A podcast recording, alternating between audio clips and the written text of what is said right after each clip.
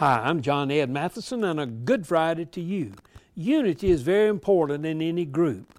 The organizations that display unity in achieving their purpose accomplish far more. It has just been discovered that some birds know the importance of unity.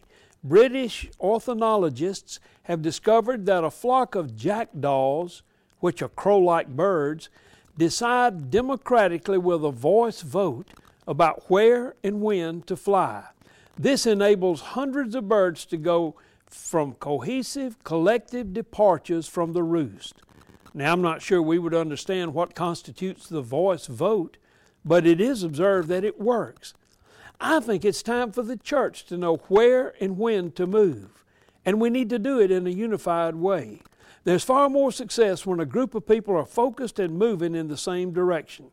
We need to learn from the jackdaws. It's time to vote.